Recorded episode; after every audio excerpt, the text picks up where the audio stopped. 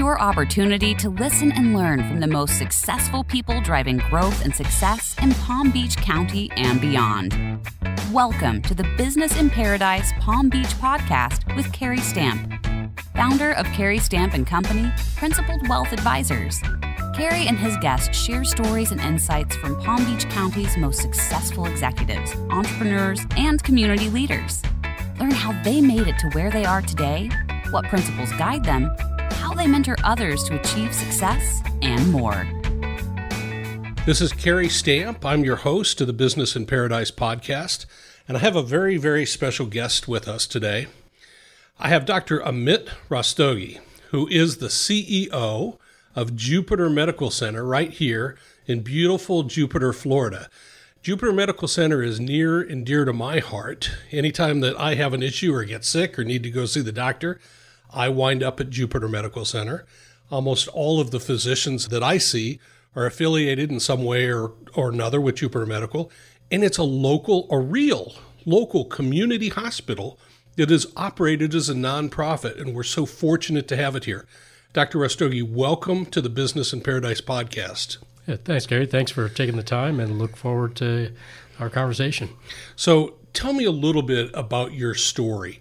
How did you get to become a physician and then end up going into the, I guess, medical administration or hospital administration field? Sure. So, growing up, I knew there's only two things I really wanted to do. It was either go to medical school or become a computer scientist. So after taking all the courses, what I came to realize was I didn't last too long in front of the keyboard because I really wanted to be around people and, spend my days interacting with folks. So I ended up going down more the medicine track. And then I was actually never one of these people who wanted to go to medical school and become an administrator. I thought, boy, I enjoy seeing patients, enjoy, taking care of folks every day. But then what happened was I made the mistake of starting to get involved. And the old adage that the punishment for a job well done is the opportunity to do more. And that's really what ended up happening. So as I led some small endeavors in the physician practice world, people said, boy, maybe you can do a little bit more. I started out with roles such as chief of staff and then got involved with some business ventures. And then I came to realize that there came a point where as much as I enjoyed patient care and as much as I enjoyed administration, I really could either be not good at two things or start to really focus on one thing. Wow. So take us back a little bit further, okay? You said growing up, you were making some decisions about what you wanted your life to look like. Where'd you grow up? First, I went to a boarding school, mostly because my parents said somebody else is better off raising me. No, actually, I'm kidding about that. The reality of it is that as it is for most parents, it was harder for them to send me to boarding school than it was for me to be there. But I enjoyed every minute of that experience. Then I grew up in New Jersey. I know a lot of people don't like to admit it, but I absolutely loved my time in Jersey, loved the Northeast. My folks, still live up there, but now I'm happy to be down in Florida. All right. And so then after boarding school, you go to undergrad where? I went to undergrad in New Jersey as well, and then went to med school at New Jersey Medical School. After that, despite knowing that it's going to be colder, I went up further north to Boston and Connecticut to do my residency training. All right. And so residency for a physician is generally their first job out of medical school. And does that revolve often around a specialty, or is every MD that graduates go through a residency? That's correct. So in order to be able to practice, in order to be able to get a license, you do have to go through an accredited residency program. So once I finished med school, at that time initially I thought I wanted to be an anesthesiologist. So I did my first year, because when you do anesthesia, you're required to do transitional year before that, which I did internal medicine in Connecticut. Then I went up to Boston to one of the Harvard programs to do anesthesia. But again, I realized that I really wanted to spend more time, my days akin to my computer science, thinking, around interacting with people all day. So I went back to my primary care roots and finished that back in Connecticut. Okay, so we leave Boston, move to Connecticut, and you get your first job out of residency somewhere in Connecticut? That's right. What was that, just internal medicine practice? Yes, internal medicine practice. I had the good fortune of, as we say, when we get our first job, the best thing that can happen is you have some great mentors. So I really took up a position with some docs that I really respected, not just by me, but well respected in the community. And like I said, I got molded in early on into how to practice medicine and really be a great servant physician. And I spend a lot of time in Connecticut also because we have quite a few clients in Fairfield County. Where were you located in Connecticut? So I was also in Fairfield County. I lived in a town called Shelton, and I practiced initially in Bridgeport, then in Trumbull, and then went on to work at Yale. Okay, so is Yale where you kind of made your transition into an administrative role? Is that where this all kind of transpired? That is correct. And as I did more there, they asked me to take on, bigger roles from an executive standpoint. A lot of the work that I did at Yale was really around leading physician practices, helping them grow, helping them with quality metrics, helping them come into value-based healthcare as well. Almost like a McKinsey and Company for doctors. like a consulting firm for physicians? Well, I did have a administrative role right at Yale, so I wasn't really a consultant. I was actually in charge of a pretty big portfolio there. So were the doctors you were working with, mm-hmm. were they employees of Yale, or were they private practice groups, or were they affiliated private practice groups that did most of their work through Yale? So the interesting thing is the answer is all of the above. Okay, so we started out as independent docs and then slowly became affiliated, but then did have a much, much closer alliance, one that's almost or very much like an employment type of model with Yale. And one beautiful thing about Yale that I've always loved when I've been up there and been fortunate to either be hosted by somebody that has something to do with the university is that they have an amazing golf course that is it may not be the best maintained golf course in Connecticut, but it's certainly one of the best designed old school golf courses right on property there. So I hope you had the opportunity to take advantage of playing the course. I did, and there's two memories I can distinctly share with you. One, I never played after August 31st because I learned the hard way. It's pretty darn hard to find that golf ball once the foliage starts. And number two, I was always amazed every time I walked on that golf course and thought about how many greats, regardless of intellectual pursuit, have walked this golf course over, probably over 100 years. Wow. So how long were you part of the university and the hospital system at Yale? I started out there with training at a Yale-affiliated hospital, then had some affiliations over time. Full-time I was there for just a few years. Okay. And from Yale, where do you end up? Where do you go from there? Then I slowly made my way down the coast. So even when I was at Yale, I used to have a home in Naples, Florida. So always loved Florida and certainly hoped to be down here at some point. But I made my way slowly down by making a stop in the Northern Virginia region. I spent a few years at Inova Health System in Northern Virginia and had an executive role there as well. So when you get to Inova, you're in Northern Virginia. Are you running a hospital, or are you one of the key administrators? I was one of the key administrators. So Inova is probably the premier health system in Northern Virginia, about $4.5 billion in revenue. And I was in charge of strategy, growth, and innovation for the health system. Is there a track for somebody that wants to be a hospital administrator? I mean, I don't see many of them that have MD after their name. Often it's they've gone to a management or hospital management school and gotten designation that way. Why is that something that you thought of, or you kind of saw the opportunities in hospital management after you got into the business? So you asked an important question, which is there a track? So I often get asked that by many young physicians who finish med school or people who are thinking about that. And my answer to them always is, there is no track. What you should do is think about following your passions within administration. Where do you think your interests are? Where do you think your strengths are? Take the road less traveled, and that'll be a great career path for you. I've done that over the years, and that's worked out well for me. So it's not, again, as I said, that I think about where do I want to end up in 5 or 10 years and say, what are the things that interest me, and how can I serve best? Okay. So Inova Health, you said, is a for-profit. No, it's a not-for-profit. Oh, it's a non-profit enterprise. Correct. Okay. So Jupiter Medical is not your first nonprofit experience working medicine, and Yale, I guess. Yeah, that's correct. I've actually preferred to stay on the not-for-profit side, just because I found that aligned better with my goals and my values.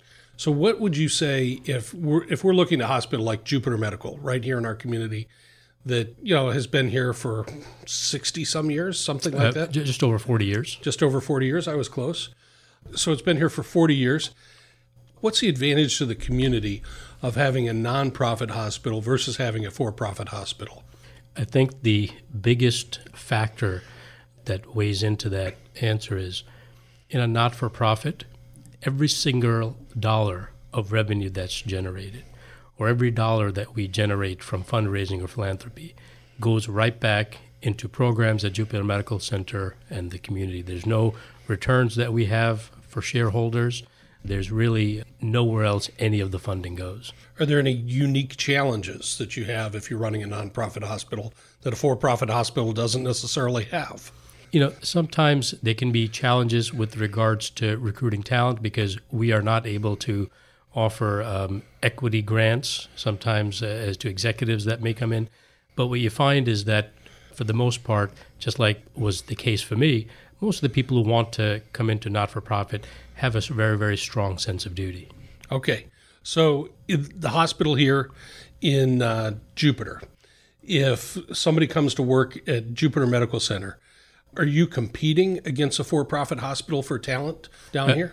For sure. So if you look at many of the hospitals in the area that are owned by Tenet or HCA, which are for-profit entities, so we do compete with them, for talent for sure. Okay, and in terms of competition in this marketplace, is it tougher or easier to be for-profit or non-profit, or is that a silly question because there's advantages to both? No, I don't think that it makes very much of a difference within the market if you're for-profit, not-for-profit. And the reality of it is that oftentimes the public may not even know that. But I do think they start realizing that over time because I do think there are cultural differences in the way that for-profits and not-for-profits approach healthcare. You're being very diplomatic. I appreciate that. We'll move on. So if you were thinking, so let's talk about the young people that you've been giving advice to that come up to you and say, hey, what's the track to go into hospital administration or hospital management? You've said to them, follow your dreams and follow your passion. You've said that in the past that you had some mentors that kind of helped you through the process. Talk to me a little bit about how you think those types of folks need to get mentored in the business, what they should be doing, who they should be talking to.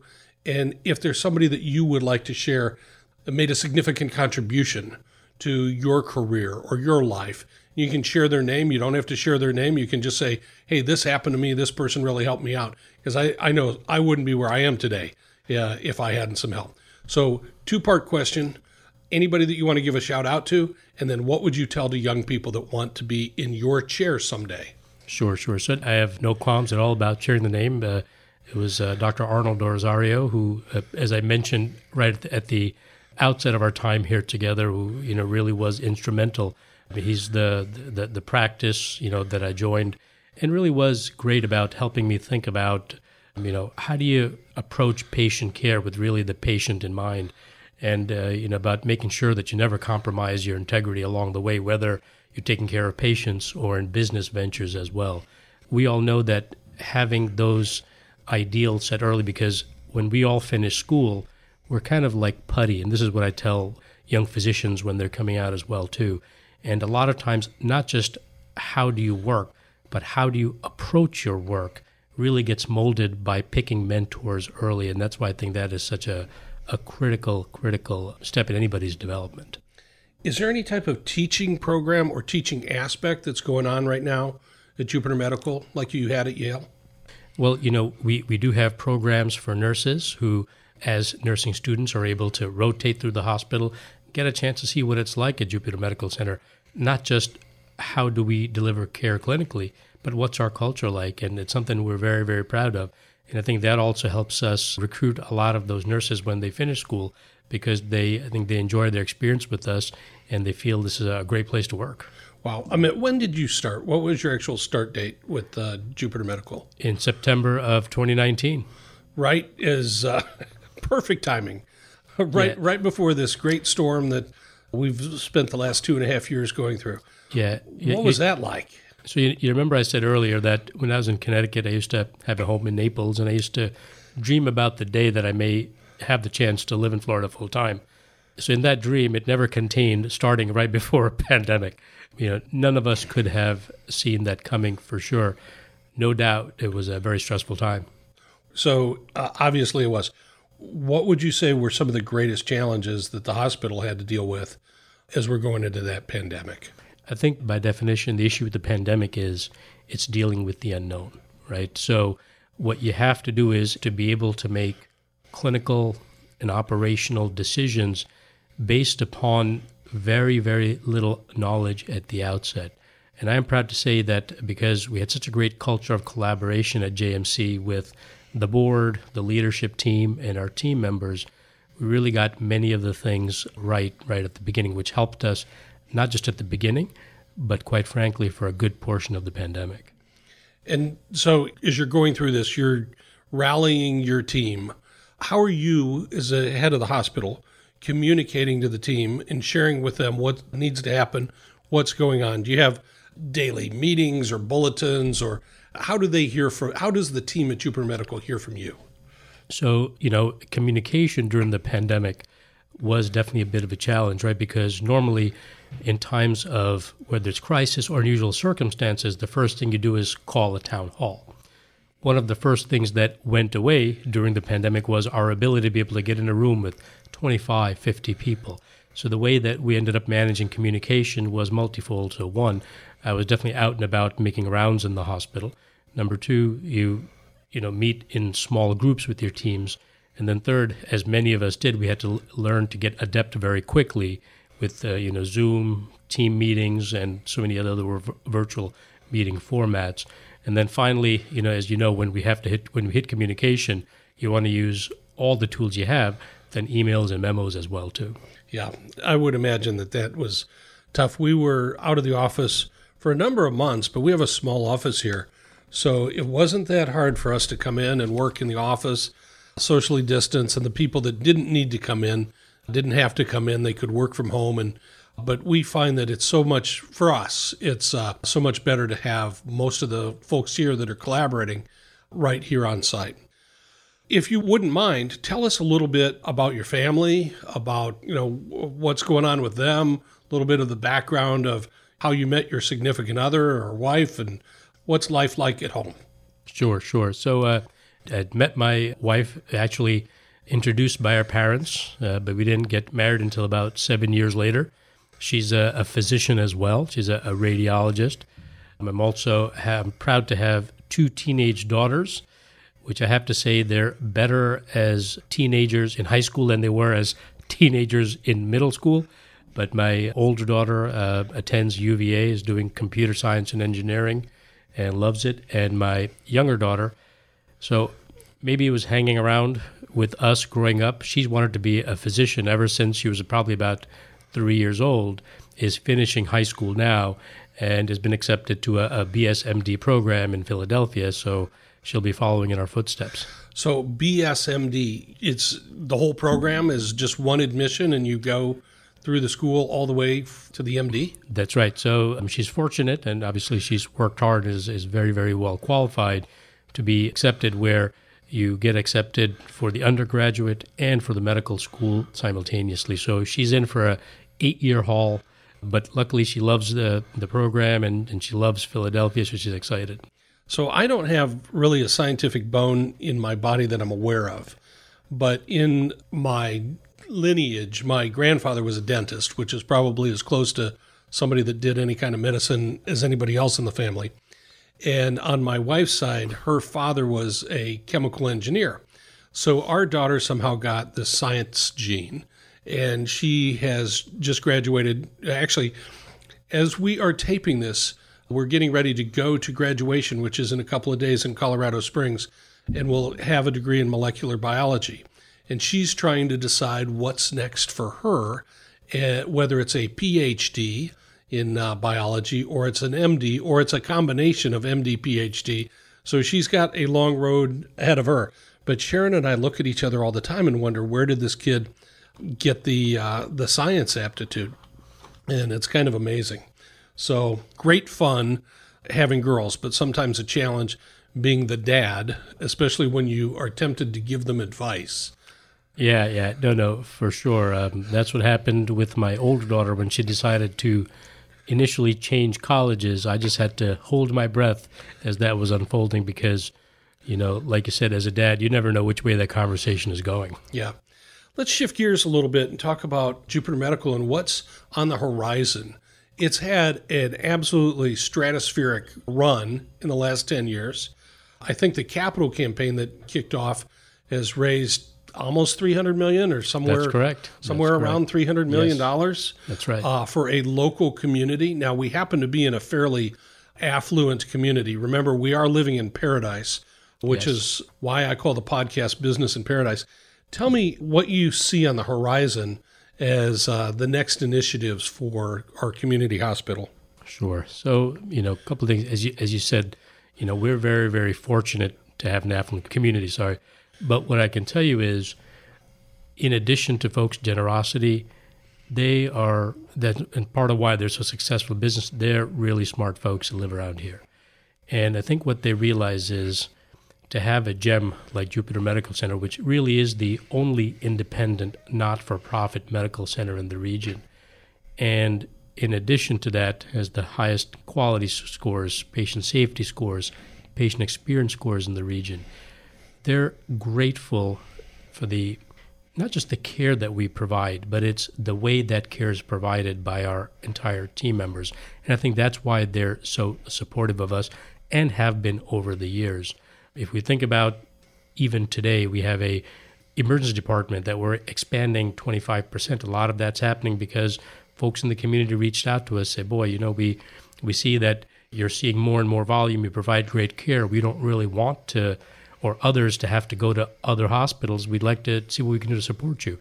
Our Surgical Institute, we're building a 90,000 square foot facility, which is going to have 16 state-of-the-art operating rooms, 2 hybrid rooms, and that's a $100 million project. Is that right on the campus? Right on the campus. So on Jupiter Lakes Boulevard, where previously used to be the main entrance, is where the Surgical Institute is going to be. All right, and then you've got the Breast Cancer Institute and the Imaging Center. That's correct. So we have the Needelman Breast Center, just a little bit over a mile down the road from JMC. And then the Cancer Institute is fairly new? The Cancer Institute is new. We also opened that during the pandemic as well. And I'll tell you, the reception we've gotten there has been amazing because we have radiation oncology, surgical oncology, medical oncology, genetic counseling, social work, nurse navigation, all under one roof. Wow. So you've got all of these amazing facilities, all these amazing programs. You've got great physicians. One thing that I would be worried about, because I confront this in my business as well, is that because we do live in such a cool place, the housing costs have gone up. Mm-hmm. To buy a house in Jupiter, Florida is probably on average now more than $550,000 or $600,000. Right. You don't pay all of your people physician-level wages. How much is it impacting the hospital to have the costs of staff going up, to have the costs of housing staff going up, and to recruit people to this area? How do you do it? Listen, for sure, it's definitely a challenge, and it's more of a challenge now than it was just a few years ago. I think it's, when we look at people who, let's say, may come down from out of the area, whether it's from the Northeast or just from a different part of the state, everybody gets sticker shock when they see the prices of housing here. So the way that we end up attracting people is, again, when people see how good our engagement scores are, and it really is a great place to work, they want to try to be able to live here. With that being said, we are starting to explore now affordable housing options and opportunities, seeing how we can partner with some of the folks in the community to be able to do that. Because like you said, even though for many they may want to work here, the desire may be very strong, currently the affordability options you know, have really diminished quite a bit over the last couple of years. And what are you seeing on the inflation front? Are you having to pay your people more because wages have gone up in the last year? And are healthcare costs going up for the same reason? Yeah, no, absolutely. You know, we're in the midst of having town halls, which we have regularly, and you know, I'm very honest with my staff, telling them the pain that everybody's feeling, which is when we go to fill our car with gas, it seems like it costs $5 more than it did the time before. I keep checking to see if my car has a leak, and then I'm disappointed that it doesn't. It just ends up being more expensive. So we're doing everything we can. Just last fall, so our fiscal year starts October 1st, when we were doing our summer planning and our budgeting season, which is the annual time when we do that, we did put in historic, you know, raises, improvement in benefits, added PDO, and we're looking to do more this year as well, too, to be able to help our team members cope with some of the inflation that they're experiencing. Is PDO paid days off? That's correct. What PDO is? Okay. That's right, yeah. Okay. So we beefed up the benefit program and made sure that people are compensated so that you can attract pretty good talent to this community. Yeah.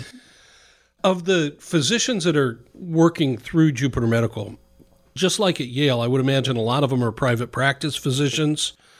Some of them might be physicians that are owned by a group, you know, Sheridan Medical, for example, and the pain center in the ER. Are they in the ER? Is that Sheridan also? That's right. So it's called Envision now. Envision, yeah. Okay.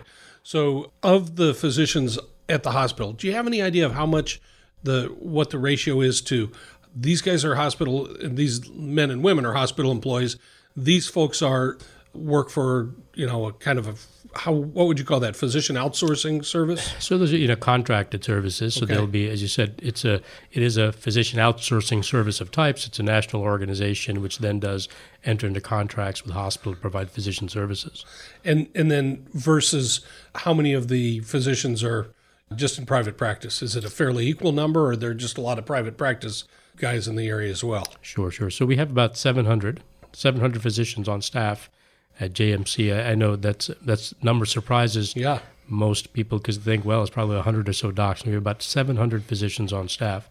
Out of those, I would say roughly 85 to 90% are independent physicians in independent practices. Now, even if they're independent, doesn't necessarily mean that they're solo. They may be in practice with other physicians, you know, of a group of two to maybe even a couple of dozen, depending on the group, depending on the specialty. And I'd say about, you know, out of the remainder, the bulk is still the contracted services. And then we do have some physicians that are employed directly by JMC.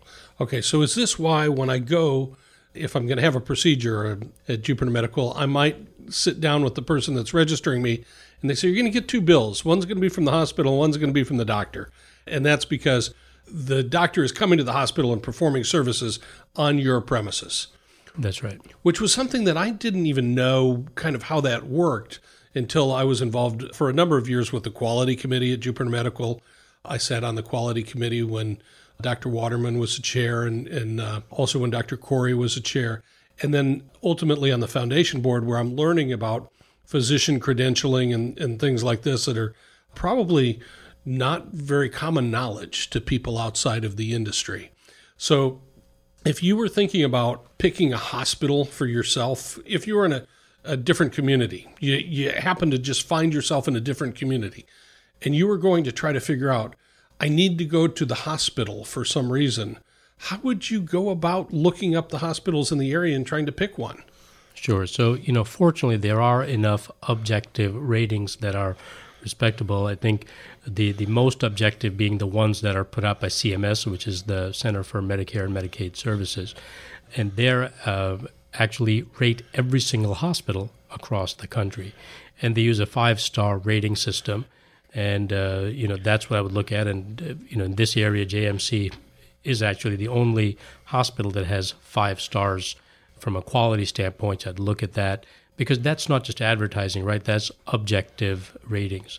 I'd also look at the patient experience ratings, because those are also reported by CMS as well. So where do I find this? On the website for CMS? Yes, you can go to cms.gov, and you can look at the hospital star ratings. You can also look at their patient experience ratings. Those are all publicly reported, and readily available for anybody to, with access to a website. Okay. All right. And so I'm in a foreign and in a different community. I want to check out the local hospitals, go to the CMS website, find out how they're rated, yep. whether it's for-profit or non-profit, look for a very highly rated institution. Correct. Okay. Correct. Right. Now, Jupiter, I think we've got somewhere around 65 or 70,000 people. It might be more than that now, yeah. right? Yeah. How many beds do we have at Jupiter Medical? So currently we have 248 beds, but what we're starting to see now with the growth that we're experiencing, you know, it used to be that we'd be relatively busy during the season and then things would definitely level off. What we're seeing now is that even after the pandemic has really subsided quite a bit, we're pretty close to capacity, and as we're going to be performing more surgeries, delivering more babies, seeing more patients to the ED, we are now in the planning phases of adding additional beds as well. Okay, so a community of this size, is there any rule of thumb? How many hospital beds in a community you should have, like 200 for every 50,000 people or something like that? You know, there are metrics that we can utilize. It ends up being a pretty sophisticated analysis to get it right, so I don't want to go by just the rule of thumb numbers. But what I would tell you is it certainly could not support a doubling or tripling of the beds, because the challenges that would happen in those type of situations, we talked a little bit earlier about, you know, issues with staffing, okay? We know that, unfortunately, because of what's happened with the pandemic, 1 out of 4 nurses have actually decided that they would rather just leave the medical profession and do something else completely. So while it may seem on the surface, we could use the old adage, well, competition's always good, you know, there are some nuances because of what's happening at this point in time, certainly with healthcare, that I do think that us creating too much capacity will not only actually limit services. And I'll talk about that because people say, well, if you're going to add capacity, how does that lead to limiting services? You can Google right now or use the web browser of your choice and look at hospitals limiting services. There's dozens of hospitals across the country that are forced to limit services because they just can't find staff to be able to, you know, have a workforce for many units. So there's places where pediatric units are being shut down, obstetric units, other units as well too. And these are some of the challenges that happen if we add extra capacity at a time that staff is already in short supply. If we're all competing for the same staff and you don't have minimal staffing, the existing hospital may have to shut down services. Wow.